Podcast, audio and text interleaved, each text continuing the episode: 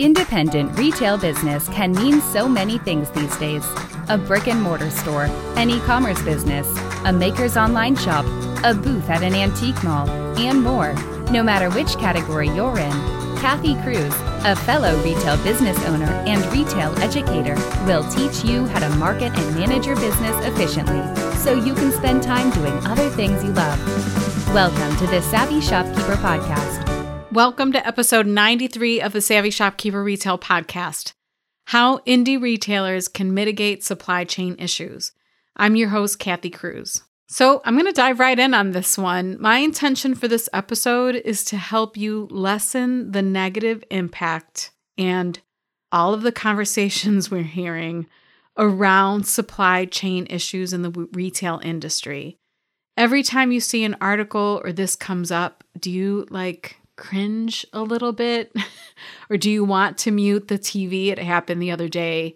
I think it was NBC News, the evening news, a whole two minute segment came up about this topic. And I thought, ugh, do I really want to watch this or listen to this again? We keep hearing it over and over again. So I'm sure it irritates many of you. I'm sure it feels very heavy for many of you. Sometimes it even feels heavy to me. So I get it you know, one of our group members in the lab, she recently said the pandemic has been a straight up pivotathon.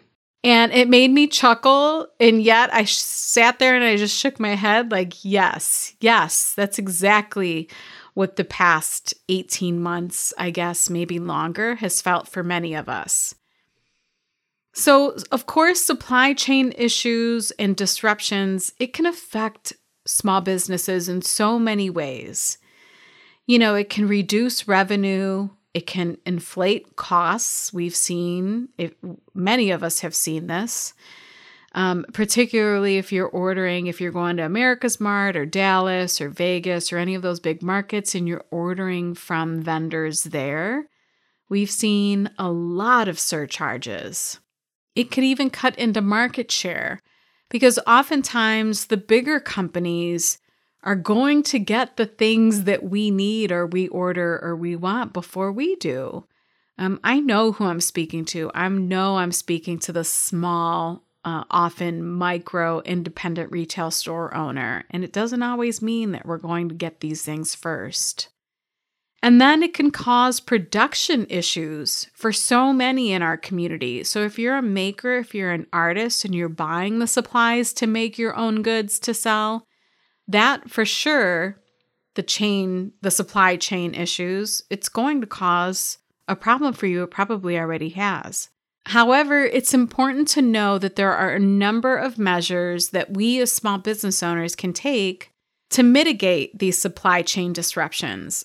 And it doesn't matter whether the disruptions are caused by a pandemic or not, it just happens to be the situation now. But supply chain disruptions can happen in other times too.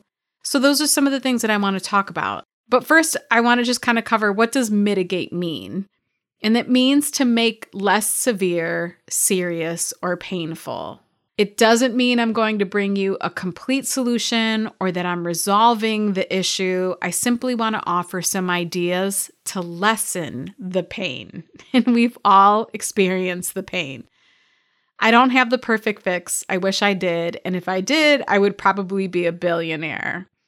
And not all of my suggestions in this episode, not all of them are going to fit every type of retail business model or store owner, but this is an important conversation to have. And on my end, I apologize because I feel like this is overdue. So let's get started. The first thing, of course, is to work on your mindset, always, right? I've heard shopkeepers say things like, this is not sustainable. And I just want to caution any shopkeeper who starts to think this way it will be helpful to you if you work on your mindset and start to change this type of thinking around. You've all heard me say, especially over the past six months, how important it is to work on our mindset, to work on our thoughts. I know firsthand that changing our thoughts can be hard. I've had to work on it myself, but it really, truly does make a difference. If we thought 2020 was challenging, I think we're all surprised at how challenging 2021 has been. And I have no idea what 2022 is going to bring. But my guess is that that year, this upcoming year, is going to have its own challenges. I guess this could apply to every year if I think about it as a retailer, right? We never know what the year is going to bring. But 20, 21, and 22, I think, are going to be some of our hardest, at least to navigate. I'm not saying it doesn't mean that you can't be successful or you can't grow, but in terms of running the retail business and what happens on the back end, it's been challenging. So, number two is to look at your data. In Master Shopkeepers, currently, as I'm recording this podcast episode, I'm hosting a challenge. I'm challenging members to look at their data. Instead of saying, I don't know. I don't know if I overbought or if I underbought. I think I'm getting a ton in, or I don't know what to expect in Q4. I, every time you say that, it it makes me it makes me concerned a little bit. I want to nudge you to look at your data. So I'm challenging members in that group to take 1 hour minimum or if it's 30 minutes, great. But I'm challenging them to take some time to look at their numbers, to look at their data. And the prize, whoever wins the challenge, it's a $145 candle. Yes, one candle, I think nine ounces. It's a $145 retail value. It's a candle line that one of our group members will be carrying. It is for sure luxurious, it's beautiful, and oftentimes, it's something that we would never buy for ourselves. We would never gift ourselves something that gorgeous and luxurious. So I decided we're going to give one away. I thought it would be fun, and I thought it would be fun to pair it with a challenge. So, in the challenge, what do I mean by when I say look at your numbers? Well, this can be, you know, I told them this could be your inventory reports from last year and this year. It could be sales reports again from last year and this year, or maybe even 2019, because some people are afraid to look at their 2020 numbers and use it as like a concrete base for projecting what, what might happen ahead. And then any other data that can help them plan for Q4. I'm hoping that they'll apply this challenge to the future of their business. They'll do the same type of analysis for all of 2022 or for any upcoming season, or at least they can if they want to. Okay, so I'm going to get a little preachy here for a minute. I'm warning you. From now on, and I kind of touched on this, I'm going to challenge any shopkeeper who says, I don't know, dot, dot, dot. I want to remind you that this is why you have systems in place. This is why I often talk about systems and why even micro independent retail store owners should have them.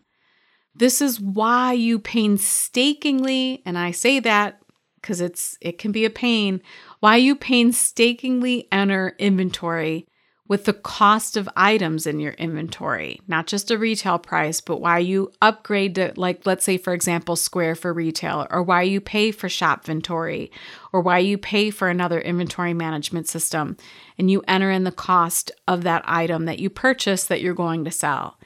It's why you have a bookkeeper, why you have a point of sale system. Don't let these tools and resources go to waste. Don't let that boring data entry work or the money you spend on delegating, maybe like bookkeeping, go to waste. Use your data. I'm not even saying that you have to use formulas in this type of work. So if you say you're not a numbers person, let's at least make an effort to look at the reports. You don't even have to calculate anything. So many times, your point of sale system is going to give you a sales report. Your inventory system is going to give you a, a lump amount or a sum for what's in a category, both retail price and the cost of goods in that category. Your bookkeeping, for example, whether you do it yourself or a bookkeeper does it, it's going to give you a report in the form of a profit and loss statement. You don't have to manually calculate all of that. That's why you have systems. So designate one hour to take notes from these reports and then compare, analyze it, think about it, see how much you sold, how much you carried, what's selling and working well and what isn't. Have a conversation with yourself about one category. Is it doing really well? Or maybe have a conversation with yourself about a category that just sucks in your store and why, or what you could do differently, or do you just need to cut it all out? You know what I mean. We tend to go, go, go and push forward and just do what everyone tells us to do, including me. Like I see so many of you who are like, okay, Kathy says I need to have bookkeeping in place, and Kathy says I need to have an inventory system. But I want you to take it further than that. Yes, for sure, have the systems in place, but don't let the systems go to waste. I want you to take some CE or create some CEO time to look back. And it doesn't mean I want you to look back to live in the past. What I want you to do is to plan for the future. Okay, Kathy, enough preaching, right? Moving on to number three. Number three is to change your buying habits. Maybe you're going to order more or less frequently, or maybe you're going to order more and less frequently. So now that you've looked at your data, what can you change? What can you make better? Where do you need to invest more and where do you need to invest less? There was a really good example of a story that uh, a lab member shared. She makes her own products and she buys zippers. And she said that the zippers started to take forever to ship. So she actually had to find a different vendor and order a bulk amount of zippers. Like it was almost scary, the investment she was making in zippers alone. It sounds like it ended up paying off, but that's a really good example of considering or changing your buying habits. You might have to change them in different situations. The next one, number four, is to consider pivoting from China. Or I mean, it doesn't even have to be China. I don't want to single out China. And before you think I'm being judgy here, I'm not. I sell a mix of items in my store, and a lot of them are manufactured in China. But I think the reason I mentioned China specifically is because there are so many issues with getting those containers into the US right now. I mean, we could, of course, have a conversation about what, why, but in the end, it's out of our control. So I don't even want to get into that. This is simply a suggestion to start or at least explore the idea of finding products that are made in other countries that it may be easier to get them here or get them to your store. And then, of course, maybe considering buying man- or purchasing from manufacturers in the US. Then you don't have to worry about getting containers across the ocean to our ports where the logistics of supply chain of supply chain issues may not affect your business quite like again the 80 ships right now that I saw in the news story that are holding thousands and thousands of containers and can't unload because of a variety of reasons again some that include employment problems I recently had a customer in my own store who talked about her handmade business and how she traveled with a friend to Mexico. And her handmade business actually supports artists and makers in a particular community in Mexico. Now, I'm not saying that we can or we should travel to other countries to find communities that can make the products that we want to sell in our stores, but just you could consider thinking outside of the box, I guess, is where I'm going with this. Consider what else can you do? Who else can you reach out to? Who else can you buy from? So I'll also kind of talk about this a little bit more in, in number six, but let me go to number five first. And that's to evaluate your existing suppliers.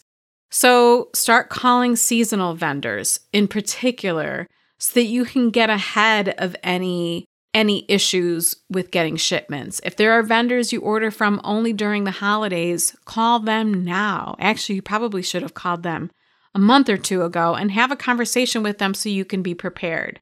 Most suppliers will want to keep your business as long as possible, of course, right? Even if short term issues arise with their deliveries. So begin by communicating with those suppliers to understand what the delays will be, what are your options, and what are the true lead times for your shipments or supplies. Communicate with these vendors and suppliers so you can get a clear sense of their inventory, the production, whatever the status is of the entire process. And then what you can expect as a store owner and where and how they'll deliver. So, active communication, of course, is really important. You know, you should expect that there will be some delays, but know when to begin seeking new sources or workarounds. And I really think for many of us, that probably started to happen months ago. What I don't want you to do is to avoid making the phone calls because you don't want to hear the bad news. Let's just face it and deal with it, right?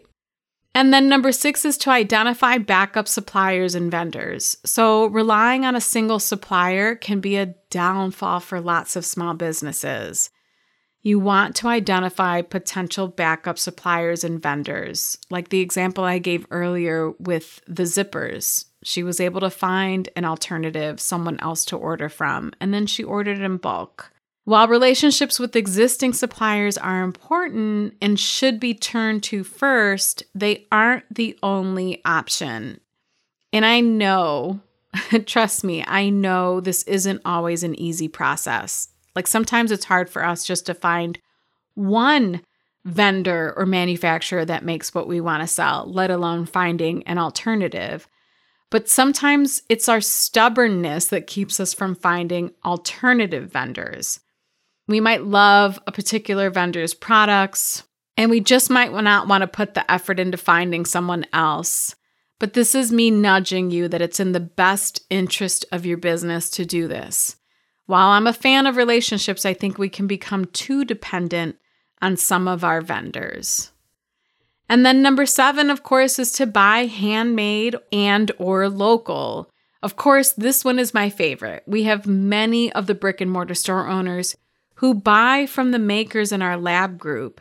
And it's a beautiful thing to see. I actually really love seeing when the retail the brick and mortar retailers order from those other group members. And sometimes the, their products sell really well and they end up placing lots of reorders. I also understand that doing this doesn't necessarily work for all business models. So for instance, you know, of course, if you're if you're a furniture store, you can't turn to a local handmade business to make furniture for you. I completely get it. For instance, we partner with a local woodworker for some of our own popular selling items like blanket ladders, stools, growth charts in our baby boutique. But recently, with the cost of lumber, it's become prohibitive, like cost prohibitive to bring his items into the store right now. Now, we're hopeful this will change in the future because we'd much rather support his small business than some of the big brands we work with. But right now, it's just not working out. So I completely understand that this can be challenging for some business model types. One great resource, of course, to buy handmade or maybe even local is to go to the wholesale platforms that have popped up over the past few years and have become really popular. So, for example, Tundra. They sponsored this year's Savvy Shopkeeper retreat, and they're currently offering a really good deal on orders in the month of October. Yes, I think it's in the entire month of October that they're doing this. So essentially, if you place an order for up to $150, you can get up to $150 free, yes, in free products from a new brand on Tundra that you order from. Now, if you've never ordered on Tundra and all brands are new to you, it still applies. Spend $150 with one brand and get up to $150 for free with another brand. So I want to make sure that I mention this because oftentimes, or when I think back to when my sister and I first started buying, we didn't have this resource, we didn't have this option. And with this kind of deal, you can get up to $2,000 in free products. You can place orders with multiple vendors, not just one deal of buy 150, get $150 free. You can do this for up to $2,000. So if you don't have an account on Tundra or you haven't learned about Tundra, you can visit savvyshopkeeper.com forward slash Tundra and you'll get my referral link to sign up for an account. So it's important to mention this again because if we want to buy more handmade, now not everyone on Tundra or the other wholesale platforms, not everyone is a handmade artist, but you can just filter and search based off of those parameters. It's a good option. It's a good place for us to go to to find products to fill up our stores if we're having a hard time getting all of our inventory in or all of our orders in, all of our shipments in. So again, savvyshopkeeper.com forward slash tundra. That's T as in Tom, U N D R A. You'll sign up for an account. And there is no special code needed for the offer in October. And I want to say it's October of 2021. So if somebody listens to this podcast episode in 2022, the deal is passed. But if, if you're listening to this in October of 2021, you can take advantage of this deal. Okay, and then number eight is to keep your spirits and energy up. From everything I'm seeing and hearing, 2022 isn't necessarily going to get any better with chain supply issues or easier. So continue being creative, continue being resourceful, and do all the things that we as retailers tend to do anyhow. Maybe even try to have fun with this.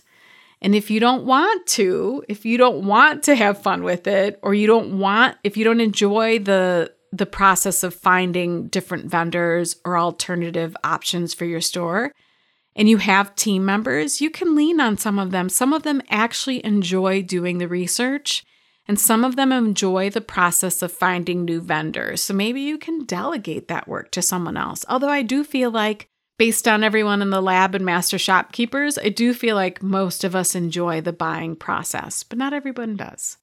And I think the last one I have on my list, number nine, is don't panic buy. The last thing that I wanted to mention is to caution you around panic buying.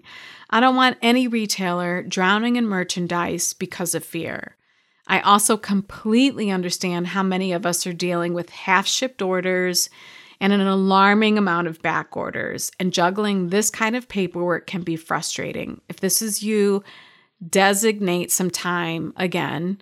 Designate some time to sit down and go back into all of your orders from market and make the calls necessary. Yep, this is going to mean probably multiple phone calls, especially if you're dealing with a lot of inventory that comes in throughout the year. So you're going to want to call some of the vendors and you're going to want to cancel some of the seasonal stuff that never came in. Because if you don't cancel those orders, you might get Easter like we did in October. Luckily, the East the couple of Easter items that we got, they'll sell fine next year. I'm not worried about it. Go go back into your orders and take a look and figure out what do you need to cancel, what isn't arriving that you were counting on. Find the alternative vendors. Go to Tundra to start buying. Do what it is that you need to do. Another suggestion is to leave them possibly open because we don't know what to expect in 2022. So, although my sister and I aren't going back and we're not canceling a ton of orders, we are probably going to cancel a couple but I'd rather just let it all come in so that I have it for next year. So, my big point here is that we can either avoid it and avoid looking at all those orders and figuring out what we need to do, or we can fix it. But don't panic buy. Make sure you're looking at what you have in your systems and maybe considering whether you need to order more or whether you need to slow down in ordering. It's your data that will tell you or will help at least to tell you. Okay, so this episode is longer than I thought it would be, so I just want to wrap it up. The last thing that I want to say is that whenever any group member or even one on one clients that I work with, whenever they mention the struggles that they have around people who come into their store and comment either about their product lines as they're walking around or they're very vocal about commenting about how they want to carry the same thing or something similar in their store that they plan on opening. Yes, this happens. I hear about it all the time. Or when members mention that other starting small business owners copy them copy exactly what they're doing. I tend to chuckle because newbies have no idea what they're in for. they have no idea, right? Most people, when you think about it, our family, our friends, starting business owners, or those even dreaming about running a retail business, they have no idea how challenging this can be at times, how challenging it can be to run a retail store especially the last 18 months. Am I right? So I think go ahead. if that person comes into your store and they start commenting and they make you uncomfortable and you think like why are they talking about running their own store and talking about my brands in my store? Why are they doing that in my store and out loud? I think go ahead. Go ahead and try it because most people can't do what we do, let alone do it successfully right? I can hear some of you in the back saying, Preach, Kathy.